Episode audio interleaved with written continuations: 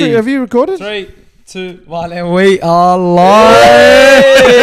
Take it away, Benny. You always take it away. And we are live. There we go. The Kyle and Jackie O Show. All right. Well, here we're here for the Dropouts, episode number 6. We are talking about dreams. Very, very exciting. A couple of dream chasers with me, boys. How are we feeling today? We're feeling good. We're feeling good. Yeah, pretty good. Yeah, pretty nice good. Beanie, Shawnee.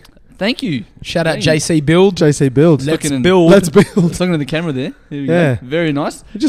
Got some hats from Josh C. If nothing else, we're acquiring a lot of merch. We are. Yeah. On the podcast. Yeah, definitely. We just have to match one episode at least. Yeah. I think we got to come out. We got to do our own merch soon, right? We got hoodies for winter. Hoodies. Yeah, you reckon? Hoodies. I'm a big fan of hats because wear them whenever you want. Hats or beanies for winter. See, but hats are so broad. You know what I mean? You got 5-panel. You got snapbacks. I can't do 5-panel, bro. I was saying this the other day. My head's too deep. I need deep dish. I got a deep head. You got to be kind of white to have that cool surfy, like 5-panel look. You know, you're right. Is that the JC hat that he gave us? Yeah, like the Supreme hats back in the day. They got that. Cool Nike's look. Got those mad running 5-panels. I tried them on. They don't work. The Aero Bill. Actually, Cameron Noud's got one. Shout out Cameron Noud. Yeah, you got to have that nice jawline. You got one of those. Yeah, they're nice. I like those. Yeah. Or you can do like the trucker hats. I guess those are pretty simple. Yeah, Von Dutch. I remember Von Dutch back in the day. Remember Von Dutch hats? Speaking of dreams, just quickly, this actually started as a dream. Hey, good intro. Started with $1 and a dream. Did you plan that? No, that was. It's true though. That was organic. That was smooth. Grass fed. Smoother fed. I love a sirloin grass fed. Yes. Yeah, started as a dream, it did. And here we are, 6 episodes later. 16. Shout out everyone that's been watching. We hope you're enjoying the episodes. We feel like we're getting more confident, more comfortable each week. JP, why you said it started as a dream, right? But I think we've always acknowledged how this started. But why did you even want to start a podcast, Sean? What was the motive? Well, that's a good question. I've always wanted to do one, probably the last 5 years. Just to get my voice out there, especially in around the health space. But for us particularly. Obviously, we're just doing our conversations around business, having that Friday meetup, and I just thought, why don't we just do it in a podcast format? Oh yeah, because we had those that was pretty much business meetings. Business meetings, yeah. Well, I think it's that was pretty much it. I think it's a good place to jump off from because you know, if this was a dream and then we've, I guess, achieved that in a sense, it kind of makes it a little bit more realistic when you put, I think. These little milestones into play, and then you're able to tick those boxes that eventually leads to, you know, achieving the big dream on a big goal. But oftentimes people don't even want to make that start to begin with. Starting is the hardest part. I think. But then you have to obviously break it down, right? You have your dream, okay, whatever that is, and we all dream, whether it's, you know, dreaming in bed or, you know, you have your just real dreams that you want to be for whatever success that you want. But you need to obviously break those down, right? Like set goals, set plans, set paths, etc. And that's sort of what we did and what we're maintaining that. Where do you think that comes from? I think like, you know, I always think back to when I was a kid and, you know, there were certain things that I had a dream that I wanted to do. Like I remember really early on, I think I've mentioned it maybe in last week's episode or something. I wanted to be a scientist for whatever reason because I was playing around with the Bunsen burner. That was a miniature version of a dream. But then, you know, when I started to get a bit older and when I started in recruitment, for some reason, I always envisioned myself like, you know, with a suit on and a briefcase walking down a big building with all glass down the side, and I was walking down the big hallway. Like that was like a dream in my head. I thought that was my picture of like success. I love that. But where does that come from? But do you know what you wanted to do? Like with that briefcase and those suitcases? I think the feeling that I had when I pictured and envisioned that was a sense of like just pride in what I did. And I think just like a level of, and my dad always said to me, it doesn't matter what you do as long as you're good at it. You know, he used to say like, you can do anything so long as you're good at it. You take pride in your work, and you know, great advice. I think when you're a kid, but like you've got that, you know, you haven't been probably influenced by the world yet that have like dimmed down your light and dimmed down that dream, and you can have those like almost insane curious dreams where you're like, you know what, I want to be an astronaut. I want to be, you know, a football player. For me, I was so certain when I was like 8. to the age up until I was about 14 years old that I was going to be a WWE wrestler. I grew up loving the WWE, WWF, WCW. Went to all the shows when they came to Sydney. Nice. Who was your favorite wrestler? Who did you want to emulate yourself after? I loved Goldberg. Goldberg. The WCW. Yep. Goldberg. Is that the one that's in all the movies? No, that's Steve. He was in some movies. Steve Austin. Okay, me and my brother were having a laugh about this. He is the GOAT. He is the GOAT. Why is he the GOAT? You know what? Can I just say one thing? Because that's the bottom line. Because Stone Cold said so. That was hectic. I've never watched a wrestling match in my whole life. The most I've ever watched wrestling is Logan Paul in the last 3 months, and his hectic. So you never watched wrestling, bro. Even The Miz. I used to love these larger than life characters because they personified these larger than life characters, and I think that was 100%. Ultimately the attraction. Apart from the wrestling inside the ring, it was always like who these characters were on screen. John Cena obviously, Brock Lesnar, but The Miz was one of them I used to love because he used to grab the microphone and he used to be like, "I'm The Miz and I'm awesome," and everyone used to be like, "Fuck this guy!" He's just so arrogant. But mine was way before yours. Like I was like the Undertaker or Stone Cold Steve Austin, early Rock and Mankind, Booker T, Goldust, five-time WCW World Heavyweight Champion. You really know. I used to love wrestling, bro. Yeah. Anyone out there? Massive. Is there like is there Australian wrestling? Is that a thing? There is. It's called the AEW. AEW. They just looked it up. Yeah, sorry, not AEW. He's still on that. The AWF. Yeah. He's still on that. That's still a dream. The AWF, Australian Wrestling Federation. They're actually based out in Blacktown, so you know who knows. I'll get into the ring one day. What's your name? Yeah, what would your wrestling name be? There's one wrestler actually called Matt Morgan, so I can't use my real name. I don't know, probably Maddie something. It's got to be something like with an element of truth in it. So like Maddie Mongo or just something cooked. But did you have a dream growing up? We are literally forming a dream right now for Maddie. He's going through it. My dream growing up, and there's probably majority, not all, but majority of Kiwi kids want to be an All Black. That was my dream. Playing footy when I started at 5 years old, and going through that and going into high school and playing first fifteen. That was pretty much the dream. My other dream was to hopefully finish school. That was the other one. I didn't have any aspirations in and around education or anything like that. Definitely it was the All Blacks. And look, only a handful of people can do that and move on and do that. And I was fortunate enough to actually play with an All Black, with the current All Black, Angus de Alval. I played with him in first 15. And, obviously I didn't go on to fulfill that dream. I'm on a different path now to fulfill a different dream that I have. But it's been great to be able to have been able to play with somebody that actually fulfilled that dream that I had, which is pretty awesome to see. One thing I'd like to, delve into a little bit more. Maybe you can shed some light on this. We obviously have our own experiences, maybe in attaining dreams, but also other topics that we have on this podcast. I'm learning a lot from you boys, but I'd like to know what you think is the criteria in actually achieving your dreams, and how much of an influence is it internally, just yourself, and the people who have achieved these huge, amazing dreams, maybe in sports or, in their respective fields. How much do you think maybe their parents or their family growing up or people around them had to do with them actually achieving that dream? Do you think it's all internal, or do you think, the people around them have a big part to do with that? And how do you silence those voices when, you're trying to achieve something that maybe hasn't been done before? Yeah. That's it. Yeah, go on, Shawnee. Yeah, I think there's two parts in terms of looking at the external versus the internal. With your dreams, you have to be the one that believes in it wholeheartedly. It's got to come back down to you, number one. Number two, you do need that support network, right? So like I said, you need to have those processes. So if you do have a dream, for example, wanting to become a wrestler, you need to reverse engineer it and say, how am I going to actually achieve this dream? Yes. Dreams, goals, your plan, and then everything else in between it. So again, looking at yourself and how you believe in your dream, but also other people as well. So I think that your dream has to be purposeful, has to be a big why. You have to have a big reason why you're actually doing it, because that's going to really bring you to the fore when the times get hard, because it's hard to really work on your dreams and really work to what you want in life. So I definitely think that you have to have a big enough why, because if you have a big enough why, you can endure anyhow. Usually that's how the saying goes. And that's sort of, for me, And I sort of use my story, I guess, or a story from what I'm trying to do with the dream that I have. And it links into my running as well, why I'm doing all these runs. So I want to do a 100-kilometer trail run in December, mm-hmm. and then I want to do another one in February and another one in May next year. So I want to do 300Ks in 6 months.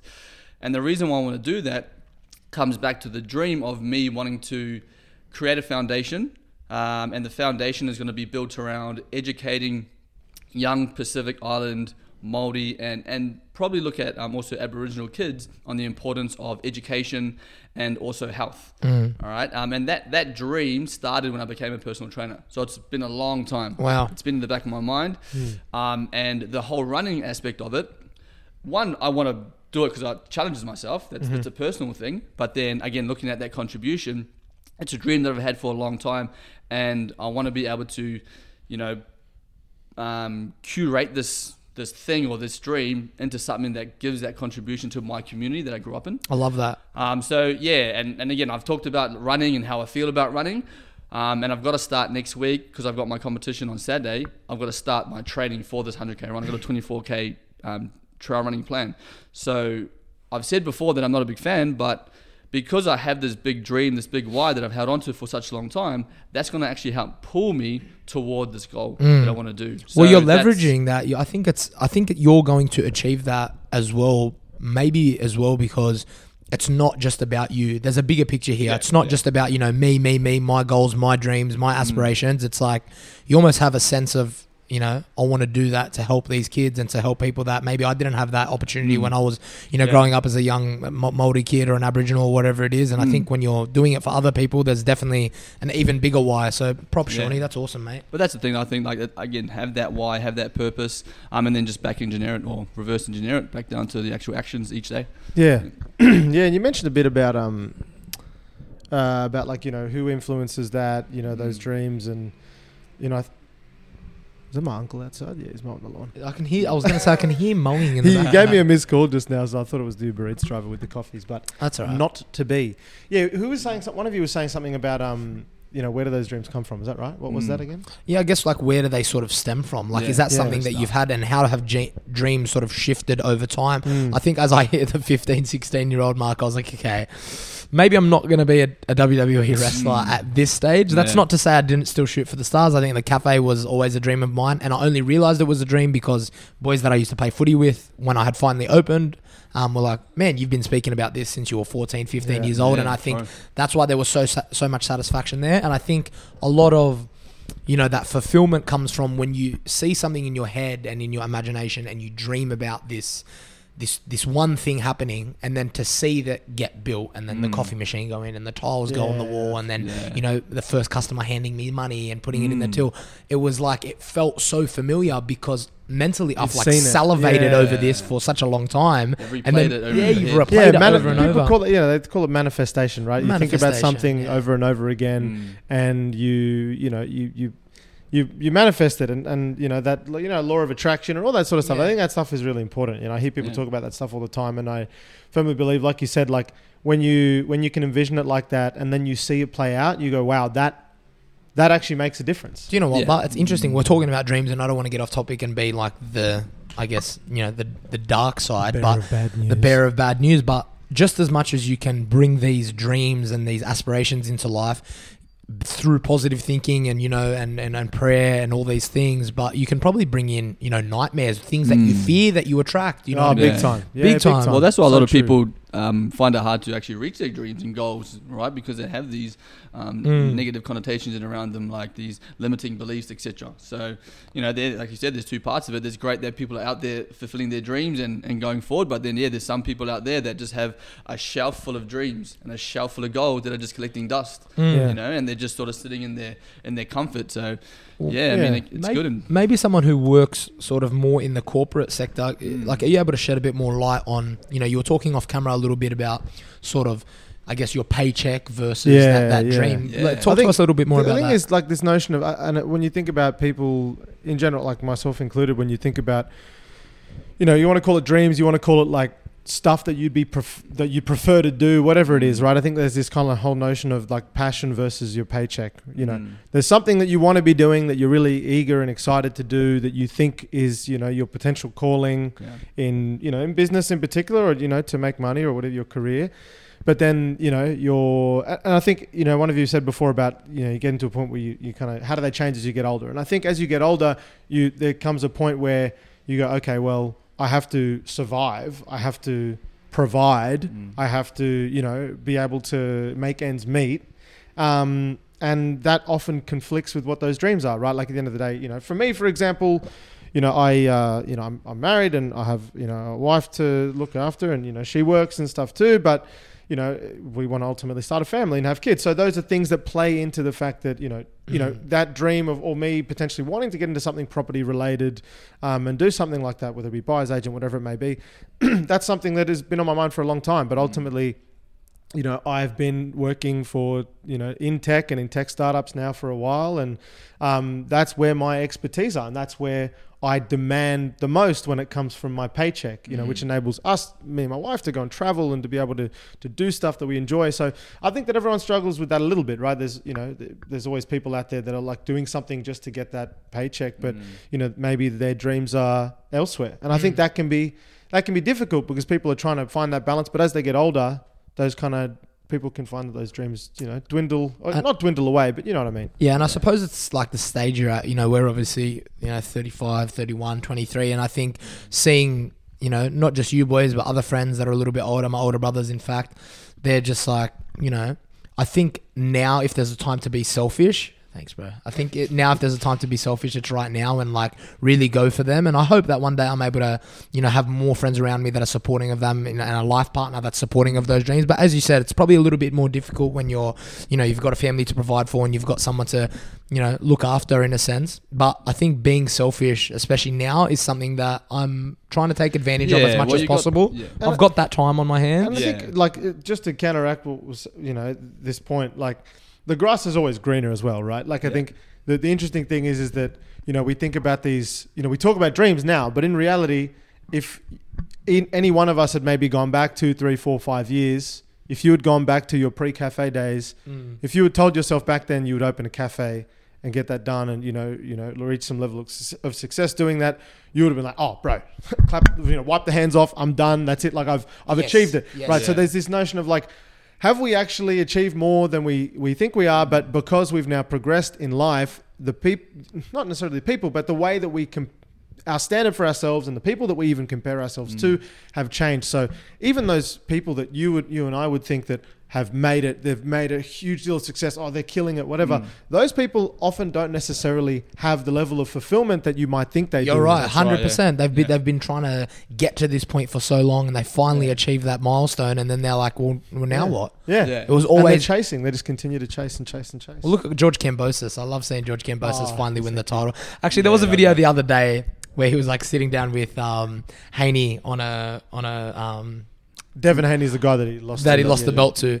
And it's a bit off topic, but Kambosos is kind of like, brother, I grew up in the hood. I know what it's like to, you know, look after my family. I put them up in a hotel room. They almost got robbed. And Haney's there just sitting there shaking his head. This guy grew up truly in the, like, Sydney, Australia. Yeah. He's not the hood. And Haney's just like, man, quit it, bro. Like, stop fucking hyping this story up. But amazing. Like, who's some of your favorite stars, or like maybe not stars, sports stars? Are you a sports head? You seem a bit more geeky than a sporty star. You know, I've always loved playing sport, and I've always been good at, like, you know, for example, you know, I can play basketball pretty well. I'm pretty good basketball athlete, and I'm pretty good. Shoot. I'm pretty good rugby player too. But I've never been one to watch sport much, to be honest with you. Okay. I do watch the UFC and the boxing and stuff now. But bro, if you were to tell me, like, if you were to ask me to name 5 players, like 2 players on the Heat, I could probably name Jimmy Butler and shit. But you know what I mean. I don't watch it that much. But like I don't know, it was the people that.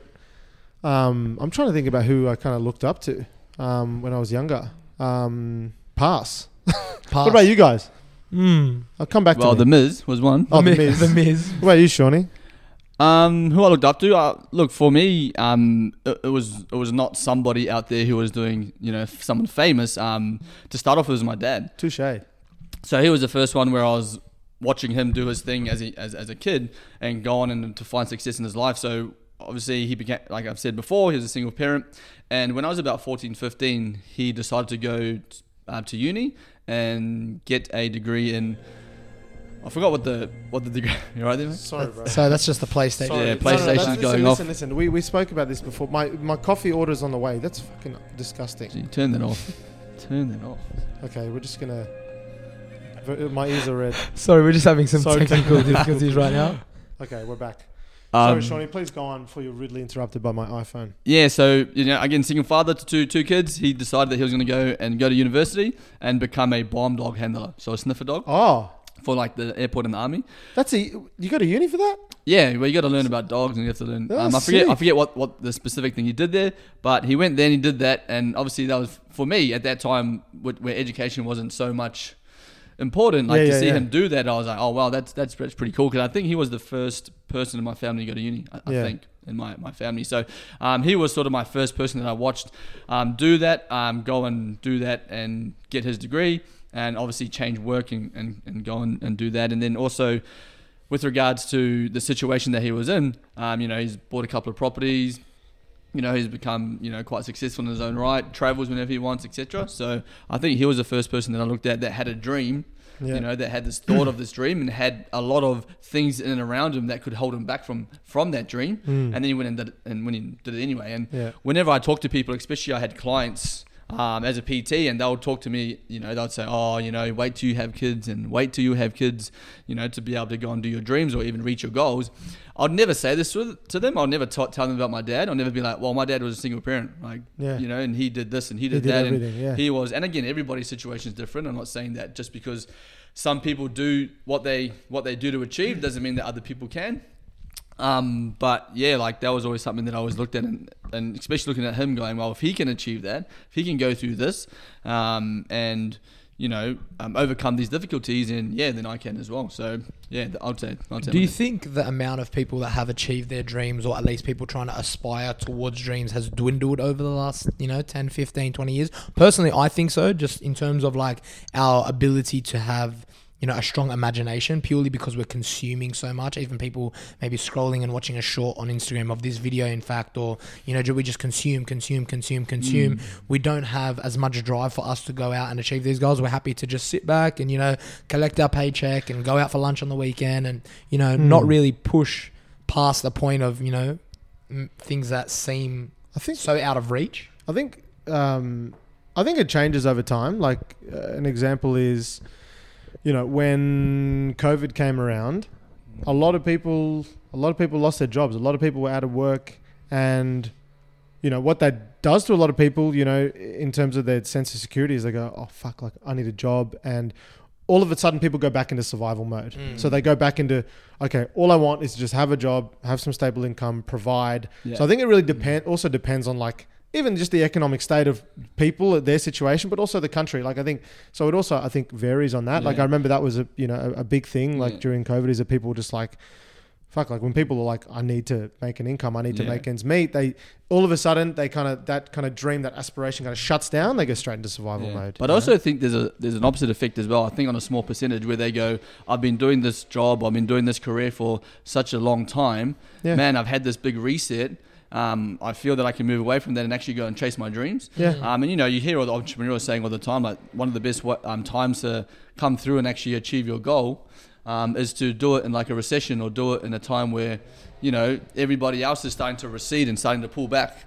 And then it's a great opportunity for you to move out into the open and go, hey, I've got this idea, I've got this dream, I'm going to go out, I'm going to take as much market share as I can, and then go and be successful. So yeah, you do hear those stories, actually. People just going like, oh, I lost my job, and then I was like, fuck it, I've been wanting to do this for so long, and they actually finally take the leap. Yeah, so are dreams always so inextricably linked to your career? Are there people? No, not necessarily. I was actually thinking about this after, when I said like, what was I even? Because I even thought to myself before, I'm like, fuck, what did I actually aspire to when I was a kid? And like I remember, and I've been fortunate that I've come from a very strong family unit. Like I've been strong, very blessed just to have a very supportive, very, very loving family. Like my, my mum and my dad are around me, and we're all really close, and my sisters and my cousins, we're all just like it's a big family unit. So when I was growing up, when I think about it now, I was actually like, I even thought of that, like, you know, the suburban house and the family, white picket fence, like, you know, that ideal kind of family unit that I, you know, I experienced. And I was, you know, my goal was to, I want to one day get married and have kids and provide for my family, just as, you know, like my dad did. So I guess in a way, you know, you could say that it was when you said your dad, that triggered something in me. I'm like, yeah, I want to do what my dad did.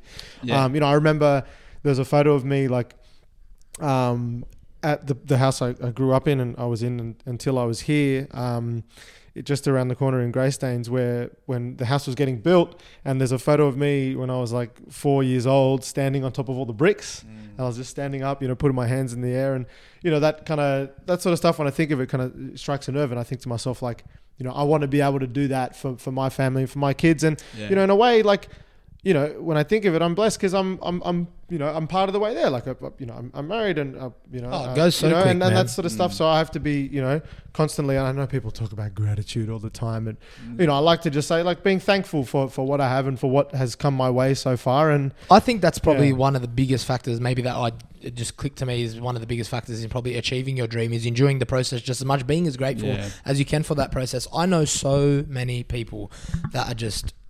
They're just so ungrateful. Yeah. They're just so ungrateful. They just want to have the outcome. They want to have the outcome. They don't want to enjoy the process. They want the outcome. That's where the growth is, in the process of getting to that outcome. And it's only so sweet because you fucking struggle to get there. And the outcome is small.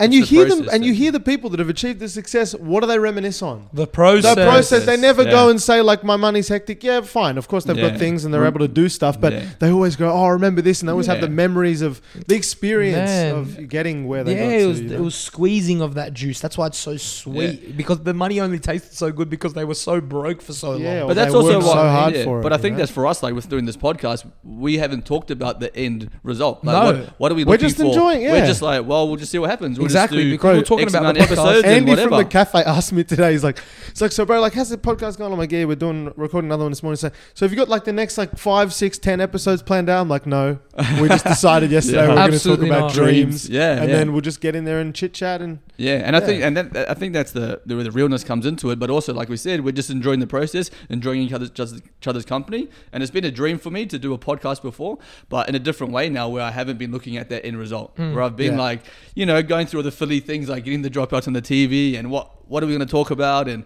I'm starting to like that stuff, like just the fuck it, like, you know, just the excitement of just rocking up and just seeing how it goes, and you know, going for that journey. It's so it's awesome. And people, I'm assuming, been asking you guys that too, like, oh, so like, what's the end game, or like, you know, what's the plan? Are you looking to like monetize it? Or I'm just like, nah, man, we just want to get as many episodes, like, we just want to get all of that stuff falls into place. You know? And I think, like we said, that first step is the hardest step, and people often put off that first. Just start.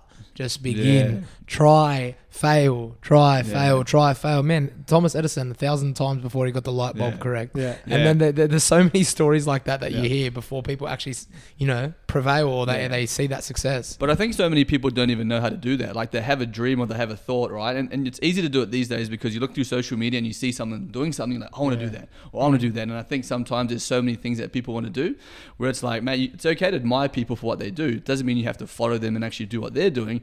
Make sure you follow your own dreams and what your own aspirations are, and then go back to when you were a kid. Like, what did you want to do when you were a kid? What things did you like to do when you were a kid? Because you can get trapped in that rat race of just, like I said, scrolling through social media and just seeing so much success, or so-called success, that you sort of get split into two, where I want that or I admire that, but I just don't think that I can actually get there. But we're getting trapped into that cycle.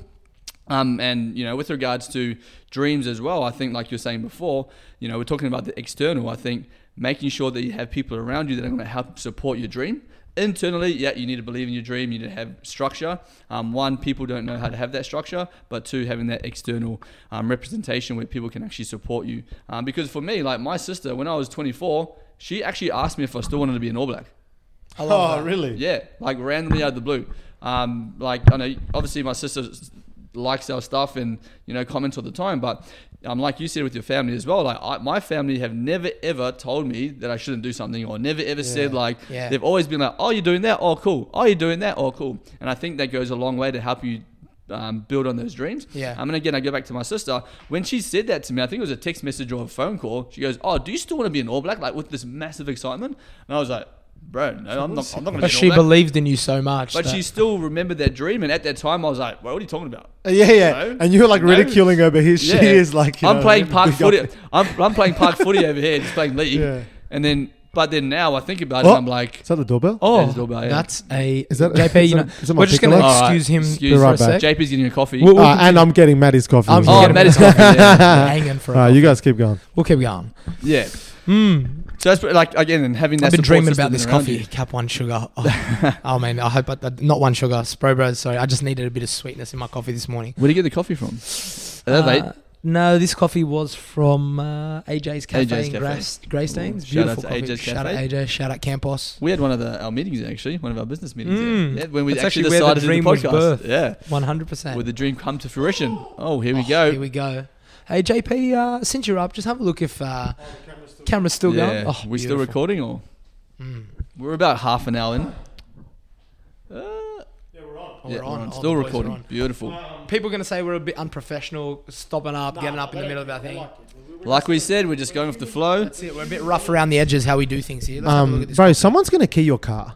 You're like, there's a pathway. Oh, Maddie parks on the driveway, but like in the middle of the footpath. See, okay, I'm not happy already. There's not enough chocolate on top. Bro, listen, someone from AJ's is going to listen to this podcast. Don't criticize them. Well, fix your fucking cappuccinos. What's wrong with it? Bro, it came via Uber Eats. What do you expect? Yeah, it's okay. Nah, it's all right. Nah, it doesn't. Shout out Fatty. JP, love you. Thanks, bro. Shout out Fatty. Shout out Fatty. These coffee AJ's. Fiends. Yeah, Shawnee's not a slave to coffee. Anyway, yeah, bro. Someone's going to key your car. Look, you park there if you want, but it's not my fault if someone keys your car. This is a safe neighborhood, though, isn't it?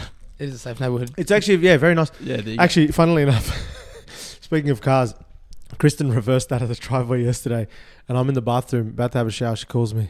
She's like, I hit the neighbor's car. Oh fuck! Oh, no. She reversed into poor Ken across the road, who's definitely not listening to this podcast.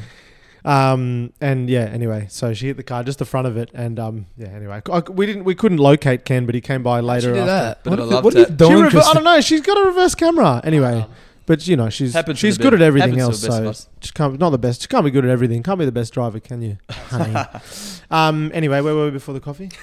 Dream cars. Yeah, what's your dream car, Shawnee? You got a dream car? My dream car. So my dream car would be. Were you a car? You guys car guys? Yeah. I am. Yeah. You know what? I've always wanted to have a nice car. I don't think I'm like. It's not one of those things where I think how we're talking about earlier about achieving something and then you finally get it. That's so true, especially in terms of cars. Like once you hear people like, once I get that Porsche, I'll be happy. And my dad was a testament to that, man. We had so many cars, bro. Like he had a Porsche 911. I remember you saying that. Bro, what? Yes. Porsche 911. Porsche 911. He had two of them. Sid, what's the 911 cars? The 911 cars. What is he, James Bond? Or repossessed Habib? No. He's like, but seriously. No, he grew up, bro. And seriously, my dad's Porsche, bro. Like he had one. Oh, bro. Oh, no. That's risky. Oh. I don't know. Matty just put the lid of the coffee on the carpet just in case. Irresponsible. Go on. Yeah, I had a Porsche 911. I used to hear him. We used to live in Castle Hill. I used to hear him from Castle Towers driving from like 2 kilometers away here. Oh my God. Pulling up in the driveway. And my brother would be on the Xbox. He's like, fuck, I've got to turn it off. I've been playing Xbox all day. So he'd just run upstairs because my dad's coming home. Okay. So, dream car for me. So you had that's the thing. Because I was about to say to you, like, the car thing for me when I was growing up, I never was into cars. And I actually think it's because my dad, despite earning a good income, he's a GP, he always drove the shittest cars you can imagine. But like you got fucking froth all over your face. Gosh. Yeah, so, and like, interestingly enough, growing up, I noticed everyone else around me, like, the boys were into cars. So I'm like, oh, fuck, start buying the Wheels magazine from Penderhill Station before I get on the train to go to school. Oh, and I read the Wheels magazine, boys, check out this one, look at that one. So I actually know a lot about cars, and I kind of faked that interest or that, like, dream of, like, having a nice car because I kind of thought that's what everyone else wanted. So I'm like, oh, I guess, I should, but I've never really been car guy. I still don't give really... Like, don't get me wrong. I see a nice car. I'll get in a nice car. I'm like, wow, that's a nice car. But I don't know. I mean, I saw a Land Cruiser Sahara the other day. Wow. With a big Toyota on the front. Oh, love that. I looked at that. I said to Kristen, that's actually my dream car now. I've just decided. Yeah. I would say Mercedes G-Wagon. Oh, yeah. That's the ultimate flex of a car. Yeah. That's the ultimate flex of a car. if, you know, I think we're talking about big dreams. Spec. On a macro spec. Here, we're talking about dreams, but even there are small dreams along the way. To be honest with you, my car that I'm driving now, love my car, so grateful. BT50. BT50, shout out. Blocking the driveway. You do Ute. That's the slogan for. Oh, really? You do Ute. I had what are they? I mean, obviously everyone can Google it, but what do they cost? BT50s. I'm just curious.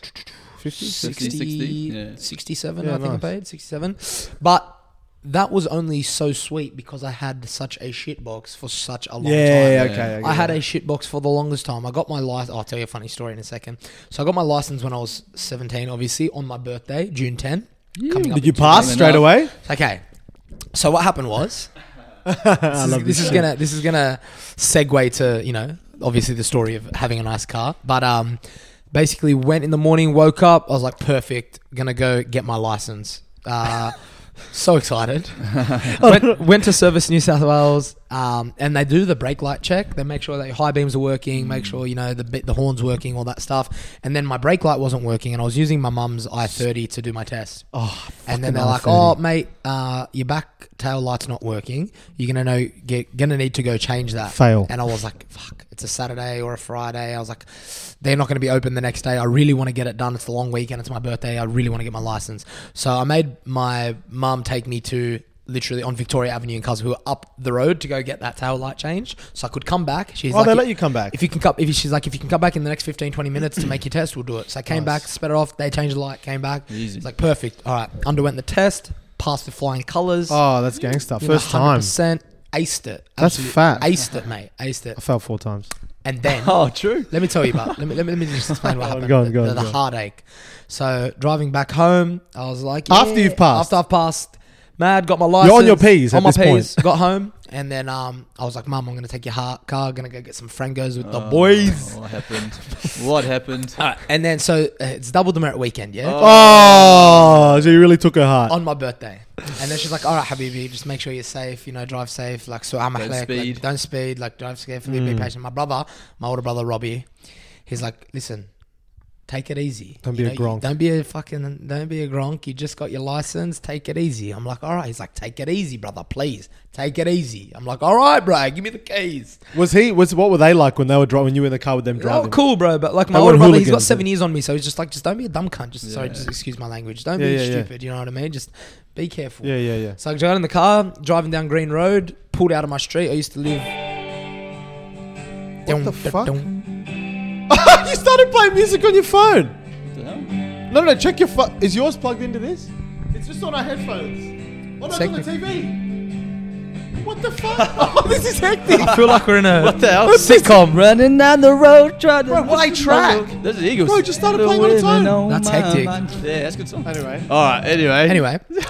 Take it easy. Is that the song? Oh, take it easy. The Eagles said take it easy. Oh, that's true. That's weird, bro. Crazy. Okay, fucking Apple Music. Okay, Maddie just said take it easy, and the song "Take It Easy" by the Eagles just came on. That's weird. That's very weird. What a track! She's the friend. So I've never heard it before. I don't know what it is. Take it, bro. It's track, bro. Eagles. Beautiful blonde with. Bro, I need to save this song. Can someone... I'm going to screenshot it. Take it easy. Just like... Oh, anyway. I like it. All right. Khalas. All right. Keep going. Anyway, I'm driving down Green Road. Have my two mates in the car. I'm like... I don't know what I'm doing. 78 in a 60. What car are you driving? My mum's I-30. Yeah, hectic. And then I'm coming over the horizon, and then I just see on the highway patrol. Oh. And I'm like, oh, shit. I slam the brakes, and I keep going. And I'm like, please, God. I'm driving, and I rearview mirror. Whoop!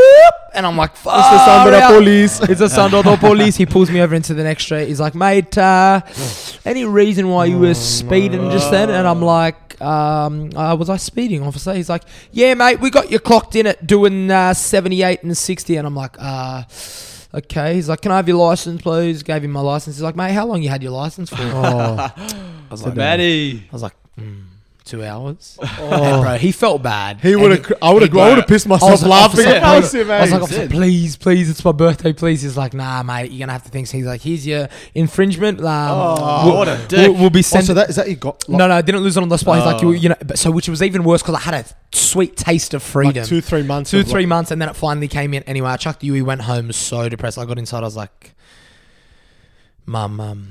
Oh God! I just lost my license. She's like, shut up! You just got him. I was like, I know. She's like, oh, bro, it was the killer, bro. That would have been bad. I was so scared to tell my brother because you would have been telling everyone. I got my license. I got my license. Come for a cruise. Anyway, I got home. Girls, what are you doing? Ended up going to my mate's house for a few beers that night. I just had about 10 beers and fell asleep, and I was just like so depressed. I was so depressed. But anyway, that sort of segmented into the dream of getting my nice Mazda. But how many demerit points do you have now? I've got 9 of 13, so I've got 4 left to accumulate. But my brother said to me, he's like, we're gonna go have a look at the car the next day, and he found out that I got done, and he's like, we're not getting the car now. He's like, that's it, you fucked up, you're not getting the car. I was like, bro, please, I want to get this car. And he's like, all right, we'll go. So the next day we went, and he helped me pay for like 60-70% of the car. Love him, bro. Thanks, Robbie, appreciate it, bro.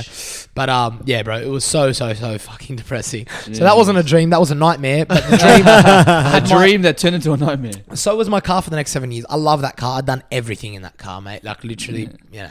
Where are we going with this? Right. Where are we going with this? Like, I've been to a lot of places. All right, with kids, time to tune off. Yeah, eating lots of tubs of yogurt in the backseat.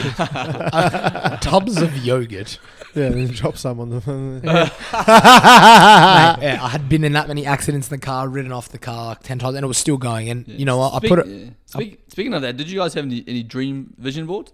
I still got one in my room. I got one in my room with just certain things that I want to achieve. What do you have on your board? Oh, you guys have vision boards. Cool. I do. There you go.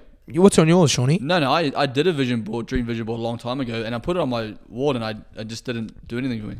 I tried to do one at the start of each year. I had like money, I had like houses and all this sort of stuff like that, but that wasn't. I know. That doesn't really seem like you. Even possibly, but yeah, I just didn't really feel it, so I took it down and never did it again. The more I dive into my spirituality, I'm just, I don't know, the manifesting and things like that. I believe that there is power in that. I just believe that it's not the type of power that I want to aspire, because it continually goes back to selfish me. You know, when I want this car, I want this house, I want these things. I think that's what it was as well. Like, coming back to your values, like, does it even align with my values? Yeah. You know what I mean? And going back to what you're saying, JP, about I think you talked about this. Potentially, I was talking about money on one of the podcasts, but how it actually does that actually align with what I want, like money or cars or houses, or looking at possibly contribution being more of a.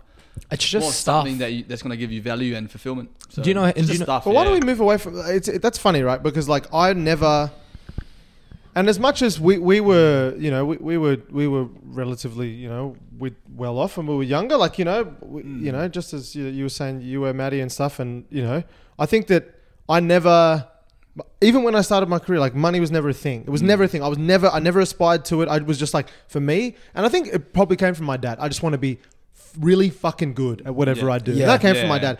And like, it's funny how like, I feel like I haven't lost that, but like, it's funny how like the world and now is like encroached on, on my values in a way. And like, now I find myself thinking about those things, and like part of me says, maybe it's out of necessity so I can do stuff with my family. And I think part of it is that, but also it's funny how like, as we get older, like the purity of those values can change. Yes. I don't know. Do you guys find that's the same? Yeah. Like, I feel like it's like other people's shit gets put on you, almost projected. The world projects on you. Yeah. And then you kind of start to change a little bit. I don't know. Yeah. I think this, when you get a bit more self-awareness about who you are and what you actually want, you start to strip away the stories that you've been told over that period of time. Like for me, like money for me, like we didn't have much money when we were growing up. Like we were pretty much broke. Like, look, we did all right. Like my dad did what he could. Like you had a roof over your head, but you never had the luxuries. Yeah, never had the luxuries. We got a PlayStation. That was pretty cool. And Foxtel. No, we didn't have. How'd you watch the wrestling? No, it was on TV. Like, was it? Yeah, well, it was on the like. You're free to air. Oh, New Zealand, free to air. They didn't have fucking wrestling on TV here. But you're talking about stuff, and you're talking about trying to like things and accumulate things. So yeah. Again, I think money's never really been that big to me. But obviously, as you get older, you're like, okay, well, money is important. Yeah, you need it. You need it to do shit. But it's not so much about the money itself. It's about what you get from the money. Like, what does the money actually give you? Whether it's like financial freedom or you not having to worry about paying bills or all these sorts of things like that. So, like that's, and I think that's why my vision board didn't really work for me, because I had a lot of things that you need money for. Like, for these cars and houses, etc. So, well, do you think that? And this is a bit of an interesting take on everything we're talking about. Do you think that, I think that one of the things that is beneficial about the human condition is that our dreams and our goals tend to, not always, but they do tend to adjust to our situation. Mm. Yeah. Meaning that, you know, for example, if I dreamed of, you know, owning a private island or having a house in Vaucluse as I was younger, my dreams inevitably would, in the purest way possible, adjust, because my consciousness knows that's just literally, or maybe it just knows it's not going to happen. Mm. So I think that's an interesting one, right? Because I think like it's a good thing about like the human condition that we tend to adjust to make sure that what we're kind of aspiring to is at least remotely achievable. Mm. Yeah, but look at the dream that you're saying, even for that example, right? For like owning a house in Vaucluse or the private. Yeah. I know you're just using an extreme, but some people do have these extreme dreams where it's like one object or, you know, one milestone. And that's probably a big part of the reason they don't end up achieving it, because it's like, that's such a lame dream to have. In my opinion, I agree. That's such a lame dream. Like, oh yeah, I'm going to... But it's not a nice boat. It's not specific to, you know. But even like, let's say it's like you want to travel all over the world. Let's just say, like, take a really hypothetical example. Someone is like, you know, is working a frontline worker job. They're earning like, you know, maybe 60, 70, 80K. And, you know, one of their dreams was always like to, you know, travel the world and to be, you know, retired by the age of this or whatever it may be, right? Like, I just feel like, I don't know why, I just thought to, you know, I just find it interesting that like, it's a good thing that as humans, we tend to like adjust those dreams according to what we believe is somewhat achievable in our lives. You know what I mean? Like we're never gonna... I'll tell you a bit of a story about a dream, and again, we can talk about dreams that you don't actually achieve. And this was also tied into a dream that was mine, but it was based off somebody else, right? So when I was with my ex, she had a friend, and she loved Watson's Bay, so would always go to Watson's Bay all the time, right? And even when we had our Valentine's Day for the last 10, 11 years, we always went to Doyle's. That was our Valentine's Day, so we did that 10 years in a row. Is that the fish and chips place there? I've actually never been. Bro, it's amazing, man. It's nice. Yeah. We got there on a boat, and my brother just ordered like seafood packs. Yeah, best seafood I've ever had. Beautiful. Wow. It's really nice. So obviously Watson's Bay was a place that we spend a lot of our time. We actually ended up proposed there, and we also got married there. Yeah, nice. Wow. So at the hotel, like Watson's Bay Hotel. Yeah. Oh, nice. On the wharf. Oh, on the wharf. Yeah, nice. So anyway, but, even before that, she was talking to one of her friends, and one of her friends' husbands were there talking to her as well, and she had mentioned about, oh, it'd be awesome to live in Watson's Bay and whatever, and then this guy sort of laughed at her and said like, nah, bro, it's way too expensive. You'll never be able to live there. And then she told me that. And then, you know, when, you know, in my mind, I'm like, don't ever tell my wife. We're gonna fucking. Don't ever tell my wife that she can't do anything. Yeah. Right. So that became like a dream of mine, and that's why after that I proposed at Watson's Bay. We had a wedding at Watson's Bay, and it was such a like, bro, $1 million homes. But that fueled my mentality for when I was doing personal training. Which is just one part of it. Not saying that was the main reason. Obviously, I wanted to be successful and all that sort of stuff like that. But that became a dream of mine based off somebody else's dream as well. And something that you can't do it as well. That's awesome. But it's also not even the house itself or living in Watson's Bay. It's the fact that they said that you can't. Yeah, it's the proving that person right. Like it was Watson's Bay. Especially if someone says that to your partner. Yeah, 100%. Yeah, and you'll know that. Fucking piss you off. Yeah, 100%. Keep my wife's name out your fucking mouth. And that was something that field, and that was something. That's why I did so big hours, and that was always in the back of my head. But yeah, you know what? As well, fruition. But yeah, bro, I have a funny story, bro. From Monday, Tuesday, Wednesday this week, actually. So it's Thursday today on the day we're recording. Prison. So I was helping out my brother do a removalist job at this house in Baulkham Hills. Now, there's an old couple that live there. Then. Close to 90 years old, and we were removing some things, and we're talking about, you know, having all these things and having all this stuff, and, you know, as we get older our dreams are going to change, and I'm sure in, you know, 2, 3, 4 years my dreams are going to change from what they are now, and probably the same for both of you guys. You guys have dreams and aspirations now that are going to change. And it's just funny, when I went into this beautiful old couple's house, man, they have so much stuff in this house, so many things, so many objects, so many, you know, reminders of the past, and we're moving all this stuff for them into their new house. And it was really sad. It was funny as hell, but it was really sad as well, because you kind of just saw like over 90 years worth of stuff in this house. Just hoarding? I think a lot of older people tend to like have so much emotional attachment to these things. Yeah, and they've been in this house for well over 50 years. And, you know, we're me and my cousin are placed with this job of moving their things into their new house. And normally with a removaler's job, if I was to come in here, we'd move this couch, we'd move the TV, all these vases, wrap them up. These guys had so many objects, rubbish, literally junk mail from the last 10 to 15 years. Junk mail. Oh, so they're hoarders. They are. I'm thinking like they've got like figurines.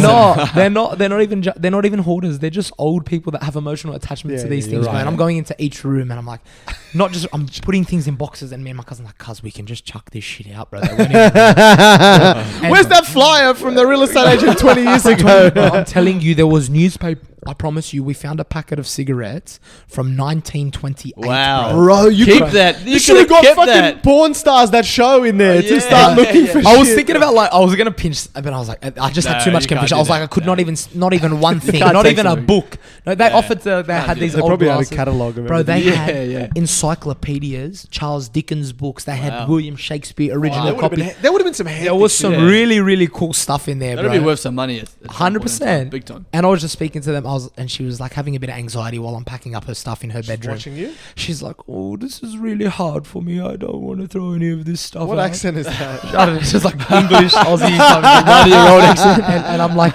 old person accent. I was like, "Mary, like, I know this is really hard for you." And I had man. Like, I had, like, it broke my heart, bro, to do this, like, to have to move this stuff into her new house, because she was helpless and she had all these dreams and aspirations when she was younger that I'm sure she's either achieved or not achieved. But it was just a constant reminder of the past. And it just made me so grateful that I could bounce up to the top stairs, grab stuff, put it away, and they were like looking at us like we're fucking Superman. They were like, "Wow, like yous are so young and fit," and I was just like, "Wow, you know what? Like that's I'm so grateful for that. You know what I mean? That I can just do these things that these people can't, because they've got one of those things that takes them up to the stairs." That could be a good thing to do as well, like visiting your grandparents or visiting people, elderly people, and asking them what dreams did they not achieve and why they think that is. You know, they give you a good bit of a perspective as to where you are in your life and what could happen if you don't try and go achieve those dreams. And I feel like as that you notice this when you're speaking to older parents. You know, when I speak to my grandparents, what we will probably realize as we continue to get older and older is that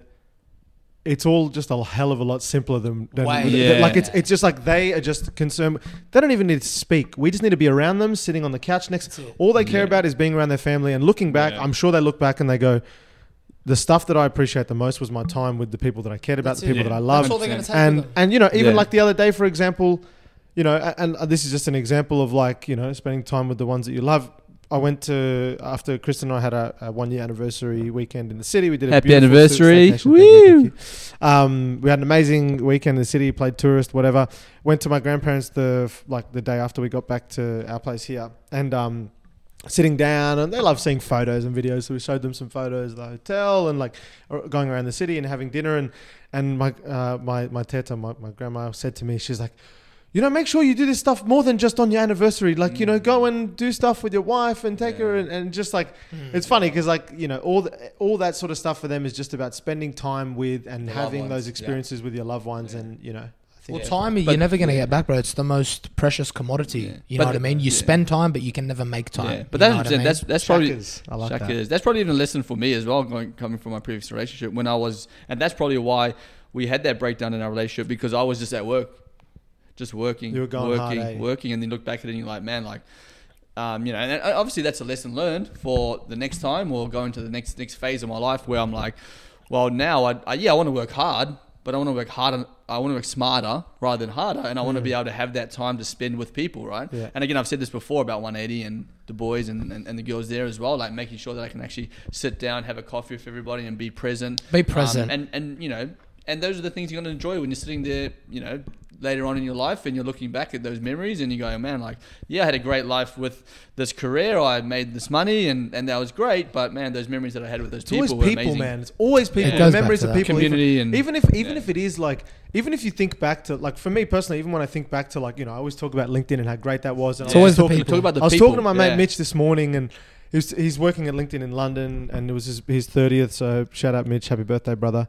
And he was talking about how, like, you know, how great it is in London in the summer, and I'm like, how's the office and whatever, and is it good? Is it like Sydney? And he's like, man, I don't even know how to explain what we had back then. It was just like, I've never been in a place where you just hang out with your friends every single day, and it was always around the people. We didn't like. I mean, we talk about, you know, we made good money and stuff, but like it's always like how great those experiences were with the people that we cared about and the friends with and whatever. I think that's such a good perspective to have. Is like, you know, I've heard Alex Hormozy talk about it, but I'm sure he's not the only one that's spoken about that before. Is like trying to view life through the lens of like, all right, I'm 85 years old, I'm on my deathbed. It's like, am I? Yeah. Do you know what I mean? Like, am I really gonna let those things get to me? Am I really going to care so much about the things that I didn't achieve, or am I going to try and enjoy those moments and those people that I share things with? But I think people can get that, you know, get in between that. Like, okay, I want to spend a lot of time with people, but I want to try and achieve this. It's like trying to find that balance between the two, where you can achieve your dreams, whether it's monetary, whether it's through your work or whatever, but also like, yeah. What I mean, do we want to? We obviously talk a lot. We talk a lot about our kind of, you know, our journeys and stuff. And I mean, one thing we hadn't covered off on a lot of is just like, what's everyone working on now? Like, what are our dreams? What are you, you know, Shawnee, where are you at? And what do you feel like? And again, this can change, but like, what are you aspiring to right now? But I guess that was like what I said at the start of the podcast, that whole contribution piece, that's probably the big one. I mean, I have some stuff coming up, which you can talk about at a later stage, but that's probably like, the big one, because I started to think about that again 12 years ago. So it's still there. It's still in the back of my mind, and it's still something that I'm looking to try and work towards. So that's probably my main. What about you, Maddie? I'm not sure, to be honest with you, bro. I really do want to be of service to others as much as I can. I think I was and still can be super selfish at times and have my own interests at mind. And I think it's important to have those goals and aspirations, but the most joy I get is from serving others. Like, we feed the homeless, me and my cousin, on Friday nights now. We did that street preaching on Friday night, which was super awesome. And just, you know, just trying to be of service to others in any way, shape or form that I can. I think, you know, God's going to give me a bit more of a clearer vision of dream of maybe a career orientated thing. But I think the cafe was like such a big dream of mine. And you know what? I definitely think I'm going to have something like that in the future, where I'm aspiring towards, you know, a physical goal in this reality. But yeah, I think, you know, man, you reap what you sow, bro. I just want to be able to help as many people I can, whether that's emotionally or spiritually, or helping them find a relationship with God, or, you know, just being there to lend an ear. That's where I'm at right now. I think that's going to change. I'm calling it, bro. You're going to be a pastor. Yeah, I'm calling it right now, eh? So. Bro, it's the most fulfilling thing. How good do you feel when you help someone? Yeah, of course. But I'm saying, like, you know, you don't meet many, you know, 23-year-olds that have the gift of the gab like you, and your ability to kind of, you know, influence and like persuade, and like you have that. You've got. But you know what? Factor, and that's true, you know? Bro. We are all given. You need to. We're given gifts. Yeah. I think your dream. I think you should try and work out. If we're just talking openly right now, I think you should try and, you know, come to know yourself a little bit better. And in by doing that, you'll realize that there are gifts that have been instilled in you by a divine being. That you have gifts, Sean. You have a gift. You have a gift, whatever that is. I don't even know what your gift is. You probably are still coming to find out what your gifts are. JP, you've got a gift. I've got a gift. Everyone out there listening to this has a gift that is, you know, unique and beautiful to you as a person. And once you can really hone in on what that gift is, or what those gifts are, because there's probably a few of them that you have, then you can use that to then tailor towards what the goal is or what the dream is that you're trying to achieve. If you're someone who's, you know, really shy, and, you know, one of your gifts isn't being outspoken or being super confident, then maybe your dream shouldn't be in line with being a public speaker. That's right. You know what I mean? I think for me, I'd like to think that one of my gifts is being able to connect with people and being authentic and having these open conversations, hence the podcast. So maybe a dream of mine is going to be tailored around something like that. And I've got, and that's, you make a good point, and some practical advice on that for people listening. And actually, you know, the CEO of LinkedIn, Jeff Weiner, who, you know, built the company from an early stage. He wasn't the founder of the company, but he built it up to what it is today, and he left a legacy behind him. You know, he always used to say that, and we can bring this back to gifts. The where people tend to find the most, you know, success and fulfillment in their life is when they do something that is at the intersection of their passion and their skills. And I firmly believe that's the best way to describe what your gift is, what you're passionate about, what you have a set of skills for. So if that can, you know, help people kind of get on the right track, you know, there's probably things right now that you can think of that we're super passionate about. You're passionate about wrestling. Maybe you're not that good at wrestling. You know what I mean? Like, I don't actually. You'd probably be a fucking good wrestler. But yeah, that intersection of passion and skills. Yeah, understanding your strengths. And how you can use those to benefit others. That's right. That's right. And where are we at? What about your dreams? Last one. JP, what are your dreams? No, look, and you don't have to know. No, but now. And that's the thing. For me, that's the thing. Right now, it's very different to how it might be in a little while time. And I know that Kristen and I. At some point we want to start a family, and Cute. For me right now, honestly, it's about being able to earn. Right now, it's about earning a decent wage, beautiful, and being able to travel with my wife. That's it. That's what I want to do. I want to be able to travel, earn a decent wage, have some flexibility in my work, and that's what I'm doing. I'm fortunate enough to work, remotely pretty much most of the time, so we have that flexibility, and I can go and work overseas and stuff as long as I can, get my work done. And the reason that is my dream at the moment is because I want us to be able... Why are you smirking? No, the reason I want to be able to do that is because I know that, we're going to... I'm not saying you can't do that stuff when you have kids. No, you certainly can. But I want us to be able to have that kind of year and a half or whatever, however long it is, where we're able to kind of travel and have a bit of like freedom. And that's what it is right now. It's going to change. There might be some big, hairy, audacious dream that I, think of down the track. But that's where I'm at now. Anyway, why were you smirking? Shawnee closing statement. So there was no smirk. If you're out there and you got your big dreams, make sure you break it down. Break it down to set goals and plans, and talk to somebody about it. If you don't know how to do it, then find someone to help you out. Reach out. That's a big... Oh, fuck, I don't want to go down this rabbit hole, but I'm just going to say one thing. One thing that people never do, that don't tend to do often enough, and I feel like I've been really good at that through my career, is going to people who you admire, asking them for help and for advice. Yeah. So many people don't do that because pride gets in the way. Yeah. But don't make sure that you don't go... we all want to follow these people who are the millionaires and X, Y, and Z. Just go to the person that's just above you. Yes. Don't worry about that person. Go to the person that's just above you, and then go from there, because those people at the top, they've done everything. That's right. You're not at that level yet. Let's go to the next person and then go from there. But closing on my end. Find your gift and use it to achieve your dream, man. Don't sit back and wonder and think, oh no. Go find your gift. It's God-given. Take advantage of it and go achieve your dreams. Take action. Thanks for listening. Episode 6. Dreams. Let's go, baby. Thanks, gang. Let's go. See yous.